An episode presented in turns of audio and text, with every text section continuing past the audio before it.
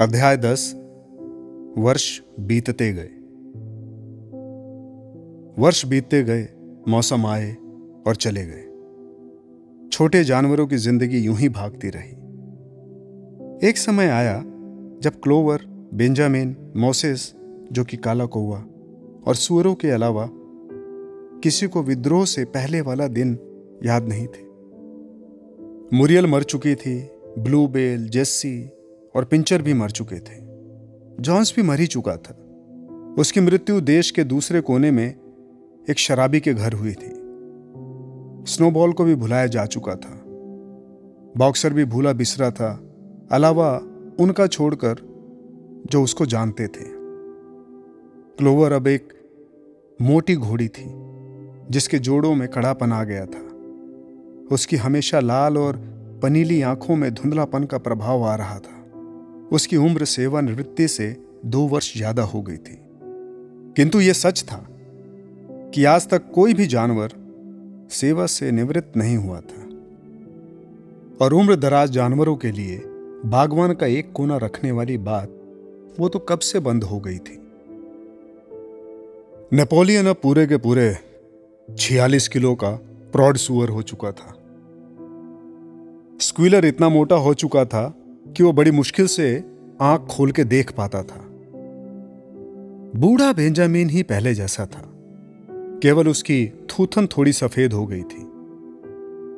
Boxer की मृत्यु के बाद से वो ज़्यादा दुखी और चिड़चिड़ा हो गया था। अब फार्म में और ज़्यादा जानवर थे। हालाँकि बढ़ोतरी ज़्यादा नहीं थी, जितना पहले वर्षों में उम्मीद की गई थी। काफ़ी जानवर पैदा हुए थे। जिनके लिए विद्रोह सिर्फ़ एक धुंधली सी परंपरा थी, जिसके मौखिक रूप से एक दूसरों से जाना गया था और अन्य जानवरों को खरीदा गया था। जो बात उनके आने से पहले कभी नहीं सुनी गई थी। क्लोवर के अलावा फार्म में सिर्फ़ तीन घोड़े थे। वे सुडौल, ईमानदार, अच्छे जानवर थे। स्वेच्छा से काम करने वाले, श्रमिक और अच्छे दोस्त। लेकिन थे बहुत बेवकूफ़। कोई भी घोड़ा वर्णमाला के बी अक्षर से आगे पढ़ने के योग्य नहीं था। उन्होंने वो सब माना, जो उन्हें विद्रोह के बारे में बताया गया था और पशुता के सिद्धांत के बारे में, विशेषकर क्लोवर द्वारा, जिसका वो संतान की तरह सम्मान करते थे। लेकिन इसमें संदेह था कि उन्हें यह सब कुछ समझ में आया था या नहीं। फार्म पहले से ज़्यादा संपन्न था और बेहतर ढंग से संयोजित। अब उसमें दो मैदान और शामिल हो गए थे, जिन्हें मिस्टर प्लिंगटन से खरीदा गया था। पवन चक्की आखिरकार सफलतापूर्वक बन गई थी और फार्म के पास अपनी गहाने भूसी निकालने वाली मशीन फूस उठाने वाला उपकरण था और कुछ नई इमारतें जुड़ गई थी। विम्पर ने अपने लिए कुत्ता गाड़ी खरीदी थी। हालाँकि पवन चक्की को बिजली ऊर्जा प्रदान करने के लिए ही प्रयोग में लाया गया। इसकी जगह इससे मक्का पीसा जाता, जिससे अच्छा धन लाभ होता।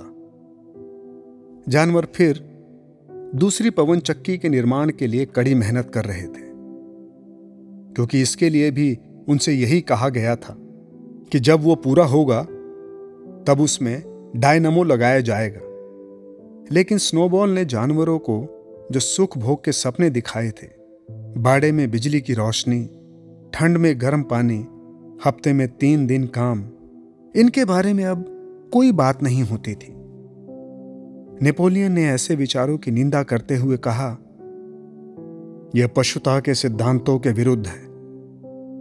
सबसे सच्ची खुशी मेहनत से काम करने और कंजूसी से रहने में ही है।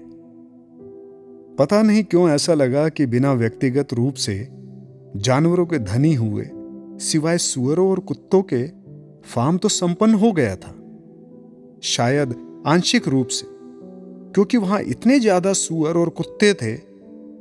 नहीं, ऐसा नहीं था कि अपनी तरफ़ से वे काम नहीं करते थे।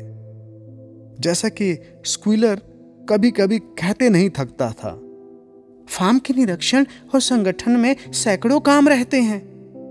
ज़्यादातर काम इस तरह के होते हैं जिन्हें बाकी जानवर इतने अज्ञानी हैं कि समझ नहीं सकते। उदाहरण के लिए, सुअरों को बहुत मेहनत करनी पड़ती है। उन रहस्यमयी वस्तुओं पर जिन्हें फ़ाइल, रिपोर्ट, आख्या, मिनट्स, कार्यव्रत और मेमोरेंडा कहा या ज्ञापन कहते हैं। ये सब बड़े कागज़ के टुकड़े यानी चादर होते हैं जिसके ऊपर लिखा होता है, जब सब कागज़ लिखाई से भर जाते हैं, तब उनको अंगीठी में जला दिया जाता है। ये फार्म के लिए महत्वपूर्ण कार्य है। लेकिन फिर भी न सुअर और ना ही कुत्तों ने कभी भी अपनी मेहनत से खाना पैदा किया। और वे वहाँ बहुत सारे थे। उनकी खुराक भी हमेशा से अच्छी रही थी। जहाँ तक दूसरों की बात है, उनकी ज़िंदगी जहाँ तक वे जानते थे, वैसी थी जैसा हमेशा से रही थी। वे अक्सर भूखे रहते, फूस में सोते, वे पोखर से पानी पीते, खेतों में कड़ा परिश्रम करते, सर्दी में ठंड से परेशान होते और गर्मियों में मक्खी से।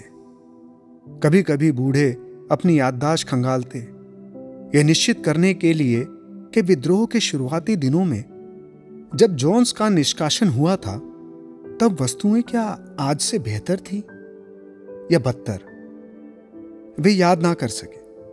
उनके पास ऐसा कुछ नहीं था जिससे वे अपनी आज की ज़िंदगी से तुलना कर सके। उनके पास कुछ ऐसा आधार नहीं था, सिवाय स्क्विलर की आंकड़ों की सूची के, जो दिखा सके कि सब कुछ अच्छा और अच्छा हो रहा है, और अच्छा हो रहा है। जानवरों ने पाया कि समस्या असाध्य है। हर हालत में अब उनके पास इन सब चीज़ों पर अंदाज लगाने के लिए समय भी बहुत कम रहता था। केवल बूढ़े बेंजामिन ने अपनी ज़िंदगी के हर पल को बारीकी से याद होने का दावा किया और जानता है कि चीज़ें कभी भी ना ही ज़्यादा बेहतर थी और ना ही ज़्यादा बदतर, सिवाय भूखमरी, कष्ट और निराशावाद के। इसलिए उसने कहा यह सब कभी भी बदलने वाला नहीं है। ज़िंदगी का नियम है। फिर भी जानवरों ने उम्मीद नहीं छोड़ी। ऊपर से उन्होंने एक क्षण के लिए भी अपना सम्मान भाव और पशु फार्म का सदस्य होने वाले विशेषाधिकार को नहीं खोया। पूरे देश में, पूरे इंग्लैंड में पशु फार्म अभी भी इकलौता फार्म था, जिसका स्वामित्व और संचालन जानवरों के पास था। उनमें से एक भी नहीं, छोटे शावक भी नहीं, नवांगतुक भी नहीं, जो दस और बीस मील दूर के फार्म से आए थे। जो हमेशा इस बात पर आश्चर्य ना करते हों। और जब जब उन्होंने बंदूक की गूंज सुनी और ध्वज दंड पर हरे झंडे को लहराते देखा तो गर्व से उनका दिल भर गया हो और बातें हमेशा पुराने, ओजपूर्ण दिनों की तरफ़ मुड़ जाती। जोन्स का निष्कासन, सात आदेशों का लिखना, महान युद्ध, जिसमें इंसानी आक्रमणकारियों को पराजित कर दिया गया था। किसी भी पुराने सपने का त्याग नहीं किया गया था। जानवरों का गणतंत्र जो मेजर ने पहले ही बता दिया था। जब इंग्लैंड के हरे भरे मैदानों पर आदमियों के पैर कभी नहीं पड़ेंगे, अभी भी उसमें उनका विश्वास था। एक दिन वो आएगा, शायद जल्दी नहीं होगा, शायद आज के जानवरों की ज़िंदगी में नहीं, लेकिन फिर भी आएगा। इंग्लैंड के पशु की धुन शायद आज भी छिपकर इधर उधर गुनगुनाई जाती है। जो भी हो यह सच है कि फार्म का हर जानवर इसे जानता है। हालाँकि कोई जानवर इसे ज़ोर से गाने की हिम्मत नहीं रखता। माना कि उनकी ज़िंदगी कठिन है और उनकी हर इच्छा पूरी नहीं हुई। लेकिन उन्हें पता है कि वे दूसरे जानवरों की तरह नहीं हैं। अगर वे भूखे रहते हैं तो इसलिए नहीं कि उन्हें निर्दयी मनुष्यों को खिलाना है। अगर वे ज़्यादा मेहनत करते हैं तो कम से कम वे अपने लिए काम करते हैं। उनमें से कोई भी दो पैरों का नहीं है। कोई जानवर दूसरे जानवर का मालिक नहीं है। सब जानवर बराबर हैं। ग्रीष्म ऋतु की शुरुआत में एक दिन स्क्विलर ने भेड़ों को आदेश दिया कि वे उसके पीछे आए और उन्हें बेकार पड़े मैदान की ओर ले गया। जो फार्म के दूसरे छोर पर था। पूरे दिन भेड़ों ने वहाँ स्क्विलर की निगरानी में पत्ते पलटते बिताया। शाम को वो अकेला फार्म हाउस आया। चूँकि मौसम गर्म था, उसने भेड़ों को वहीं रहने को कहा। अंत में एक हफ़्ते तक वे वहीं रही। उस दौरान दूसरे जानवरों ने उन्हें नहीं देखा। दिन में ज़्यादातर वक्त स्क्विलर उन्हीं के पास ही रहता। उनसे कहा कि वो उनको एक नया गीत गाना सिखा रहा है। इसके लिए उसे निजता की आवश्यकता है। यह बात भेड़ों के वापस फार्म हाउस लौटने के बाद की ही है।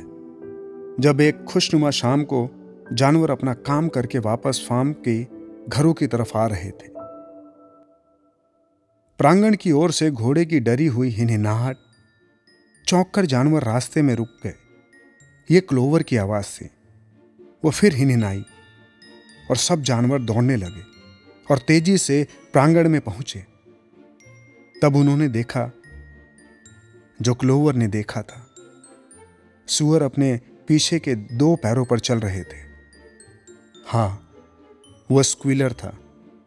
थोड़े अटपटे ढंग से, जैसे इस मुद्रा में अपने भारी भरकम शरीर को संभालने का अभ्यास ना हो।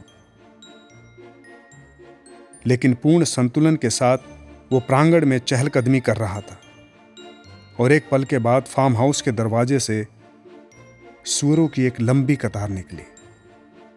सब अपने पिछले पैरों पर चल रहे थे।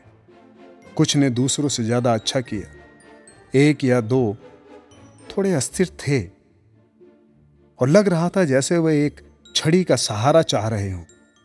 लेकिन उनमें से हर एक ने सफलतापूर्वक प्रांगण का चक्कर लगाया और अंततः वहाँ कुत्तों का ज़बरदस्त भौंकना शुरू हुआ और एक तीखे सुर में काले मुर्गे ने बांग दी और फिर नेपोलियन खुद चलता हुआ आया। शाही ढंग से सीधा खड़ा हुआ, अपनी दम्बी निगाहें इधर उधर डालता हुआ उसके कुत्ते उसके चारों तरफ़ घूम रहे थे। उसने अपने आगे के पंजों में चाबुक पकड़ा हुआ था। वहाँ एक मौत का सन्नाटा था, स्तंभित। भयभीत, सिमटे हुए, इकट्ठा हुए जानवर देखते रहे प्रांगण में सुअरों की एक लंबी कतार का धीरे धीरे चलना। ऐसा लग रहा था जैसे दुनिया उल्टी पुल्टी हो गई है। और फिर ऐसा समय आया जब पहला सदमा समाप्त हुआ और सब कुछ के बाद, उन कुत्तों के डर के बाद भी जो वर्षों से आदत बन चुकी थी, शिकायत कभी ना करना, कभी ना कोई नुस्ख निकालना, चाहे जो कुछ भी हो जाए। उन्होंने कुछ शब्द शायद विरोध के बोले, लेकिन बस उस वक्त भेड़ों ने ऊँचे स्वर में गाना शुरू कर दिया। चार पैर अच्छे, दो पैर बेहतर। चार पैर अच्छे, दो पैर बेहतर। चार पैर अच्छे, दो पैर बेहतर? चार पैर अच्छे, दो पैर बेहतर? सबके दिमाग में यह सवाल गूंज गया। बिना रुकावट के ये पाँच मिनट तक चला, जब तक भेड़ चुप हुई, विरोध करने का मौका चला गया था, क्योंकि सुअर फार्म हाउस के अंदर चले गए थे। बेंजामिन ने अपने कंधे पर किसी की नाक की रगड़ महसूस की। उसने पलटकर देखा, वो क्लोवर थी। उसकी आँखें और धुंधली और फीकी लग रही थी। बिना कुछ कहे उसने उसके बालों को धीमे से खींचते हुए उसे खलिहान के कोने में ले गई, जहाँ सात आदेश लिखे हुए थे। कुछ समय के लिए खड़े होकर दोनों सफ़ेद अक्षरों से लिखी हुई उस दीवार को देखते रहे। मेरी आँखों की रोशनी अब जवाब दे रही है। जब मैं छोटी थी, तब भी मैं पढ़ नहीं पाती थी कि वहाँ क्या लिखा है। लेकिन अब मुझे दीवार अलग सी लग रही है। क्या सात आदेश वही हैं जो पहले हुआ करते थे बेंजामिन? पहली बार बेंजामिन ने अपना नियम तोड़ा और उसने पढ़ा जो दीवार पर लिखा हुआ था। सब जानवर समान हैं, लेकिन कुछ जानवर बाकी जानवर से ज़्यादा समान हैं। इसके बाद यह अजीब नहीं लगा। दूसरे दिन फार्म में काम का निरीक्षण करने के लिए सुअर अपने पंजों में चाबुक के साथ आए। यह आश्चर्य नहीं लगा कि सुअरों ने अपने लिए बेतार वाला यंत्र खरीदा था और अब दूरभाष स्थापित करने की तैयारी हो रही थी। उन्होंने जॉन बुल, टिट बिट्स और डेली मील मांगना शुरू कर दिया था। यह देखकर भी आश्चर्य नहीं लगा कि फार्म हाउस के बाग में नेपोलियस सिगार मुँह में पकड़े टहल रहा था। नहीं, तब भी नहीं। जब सुअरों ने अलमारी से जॉन्स के कपड़े निकालकर पहनना शुरू किया।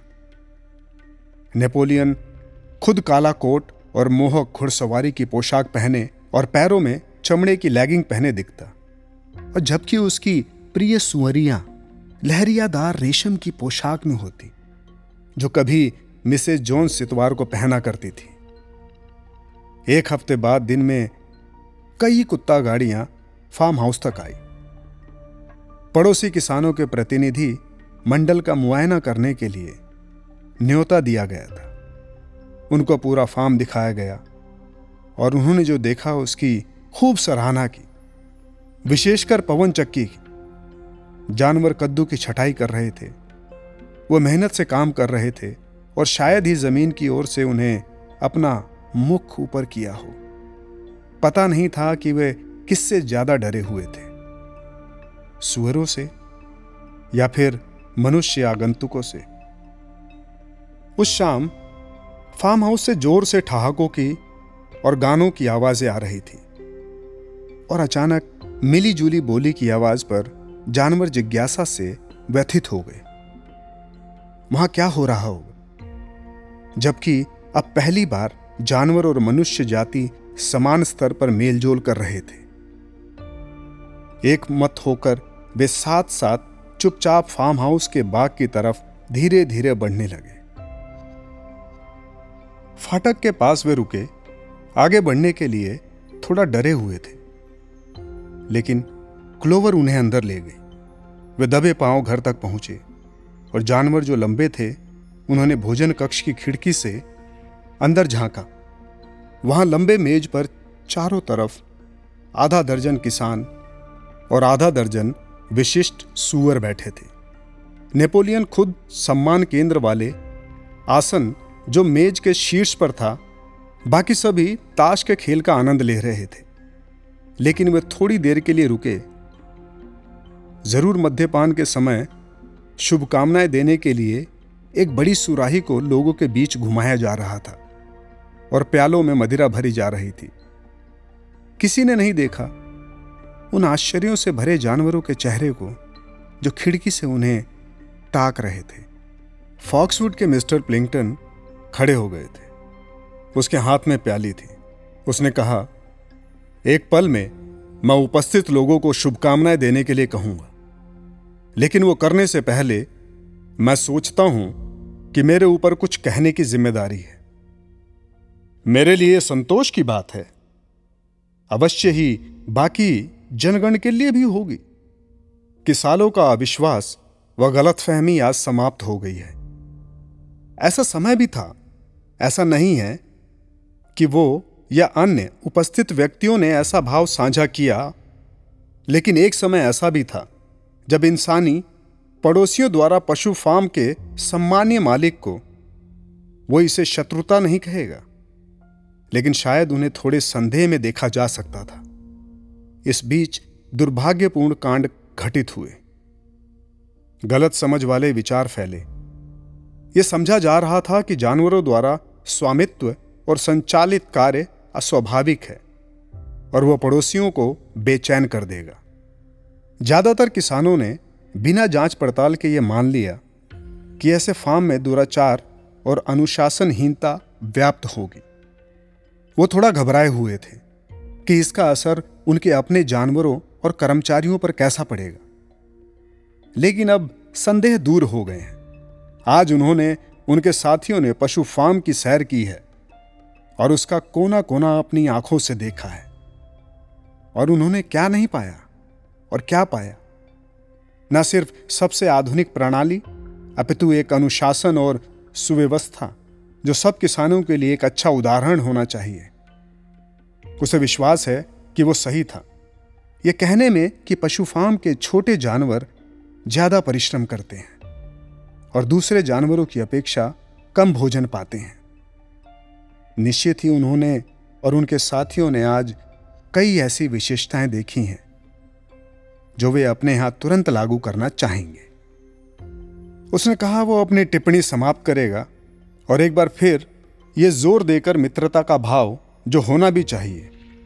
पशु फार्म और पड़ोसी फार्म के बीच, सुअर और इंसानों के बीच आपसी हितों में तकरार होने की कोई आवश्यकता नहीं है। उनके संघर्ष और उनकी कठिनाइयाँ एक हैं। क्या श्रम की समस्या सब जगह एक जैसी नहीं है? यहाँ यह साफ़ हो गया कि मिस्टर प्लिंगटन अभी अपने साथियों पर हास्य पद कटाक्ष मारने वाले हैं। लेकिन एक पल के लिए वो आनंद से इतना भर गया कि कुछ बोल ही नहीं सका। काफ़ी दम घुटने के बाद जिस दौरान उसकी थोड़ियाँ बैंगनी पड़ गई थी, वो सामान्य होकर बोला, अगर तुम्हें अपने छोटे जानवरों के साथ रहना है तो हमें अपने निम्न वर्ग के लोगों के साथ। और इस कथन से मेज पर ठहाका गूंज उठा और मिस्टर प्लिंगटन ने फिर से सुअरों को बधाई दी।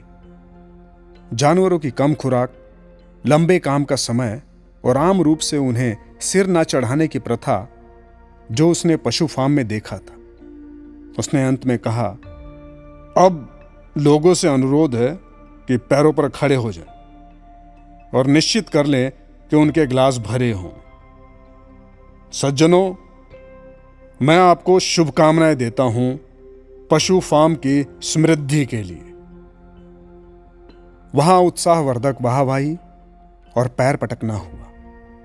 नेपोलियन इतना कृतज्ञ हुआ कि अपनी जगह को छोड़कर मेज के दूसरी ओर प्लिंगटन की प्याली से प्याली मिलाकर फिर उसे पीकर खाली किया। जब वाहवाही समाप्त हुई, तब नेपोलियन जो अपने पैरों पर खड़ा रहा था, उसने इशारा किया कि उसे भी कुछ बोलना है। नेपोलियन के बाकी भाषण की तरह वो छोटा और विषयनायकूल था। वो बोला, मैं भी खुश हूँ। कि नासमझी का दौर खत्म हुआ। काफ़ी समय से किसी कपटी शत्रु द्वारा अफवाहें फैलाई जा रही थी कि उसका, उसके साथियों का, अपने पड़ोसियों के प्रति नज़रिया कुछ विध्वंसकारी और क्रांतिकारी रहा था। उस पर पास के पड़ोसी फार्म में जानवरों के बीच विद्रोह फैलाने का आरोप भी लगा। यह सब कुछ सच्चाई से कोसों दूर था। उन्होंने एकमात्र उद्देश्य और इच्छा, अब पहले से भी यही थी कि वे आपस में शांतिपूर्वक रहें और अपने पड़ोसी से अच्छे व्यापारिक संबंध हों। यह फार्म जिस पर नियंत्रण करने का अवसर उसको मिला है, इस पर उसे गर्व है। वो एक सरकारी उद्योग है, जो उसके आधिपत्य में है, उस पर संयुक्त रूप से सुअरों का मालिकाना हक है। मैं विश्वास नहीं करता कि पुराने संदेह अभी भी होंगे, लेकिन हाल ही में फार्म के नियमित कार्यों में परिवर्तन हुए हैं, जो कि आत्मविश्वास बढ़ाने में सहायक होंगे। पहले फार्म के जानवर एक बेवकूफ़ी वाली प्रथा अपनाते थे, जिसमें वे एक दूसरे को दोस्त या कॉमरेड कहकर संबोधन करते थे। इसको बंद करना था। यहाँ एक और विचित्र रिवाज था। जिसकी उत्पत्ति अज्ञात थी। हर इतवार की सुबह को बगीचे में दंड के ऊपर कंकाल गड़े सुअर की खोपड़ी के पास कदम ताल होगा। यह भी बंद किया जाएगा और कंकाल को भी दफना दिया जाएगा। मेरे साथियों ने यह भी देखा होगा कि ध्वज दंड के ऊपर हरे रंग का झंडा लहराता है। ऐसा है तो उन्होंने यह भी देखा होगा कि इसमें सफ़ेद रंग पहले जो खुर और सींग बने थे अब उनको हटा दिया गया है। अब सिर्फ़ हरे रंग का सादा झंडा होगा। मिस्टर प्लिंगटन के उम्दा और मित्रवत भाषण से मुझको एक ही शिकायत है। मिस्टर प्लिंगटन ने पूरे वक्त पशु फार्म कहकर संबोधन किया है।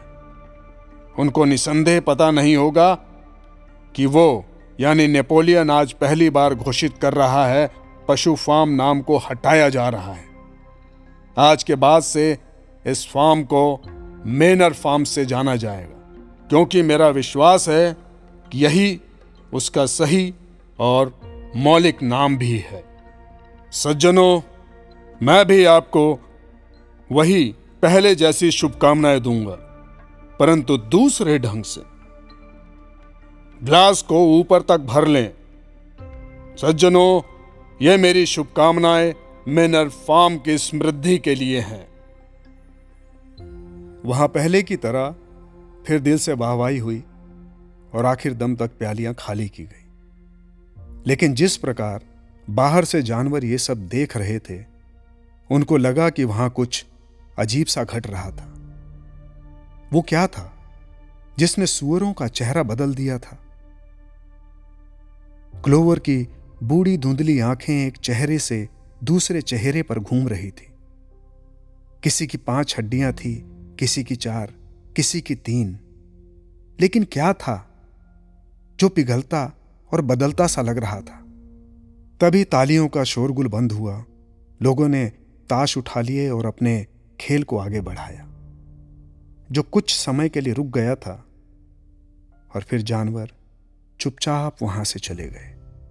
लेकिन वे अभी केवल बीस गज दूर भी नहीं गए थे। तभी वे रुक गए। फार्म हाउस से स्वरों का कोलाहल सुनाई पड़ा। वे वापस दौड़े और खिड़की से फिर झांका। हाँ, वहाँ एक हिंसक लड़ाई चल रही थी। एक दूसरे पर चीखना, मेज पलटना, तेज, संदेहपूर्ण निगाहें, गुस्से से नकारना। मुसीबत का स्रोत यह लग रहा था कि नेपोलियन और मिस्टर प्लिंगटन दोनों ने एक ही साथ हुक्म का इक्का चला था।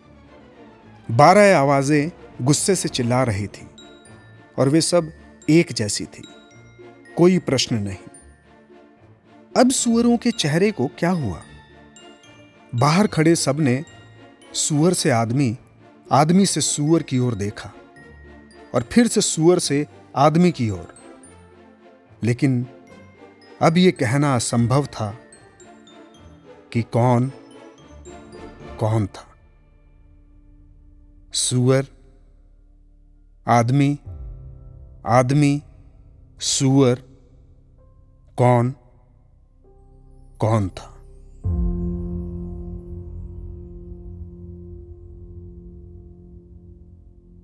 ऐसी ही इंटरेस्टिंग किताबें कुछ बेहतरीन आवाजों में।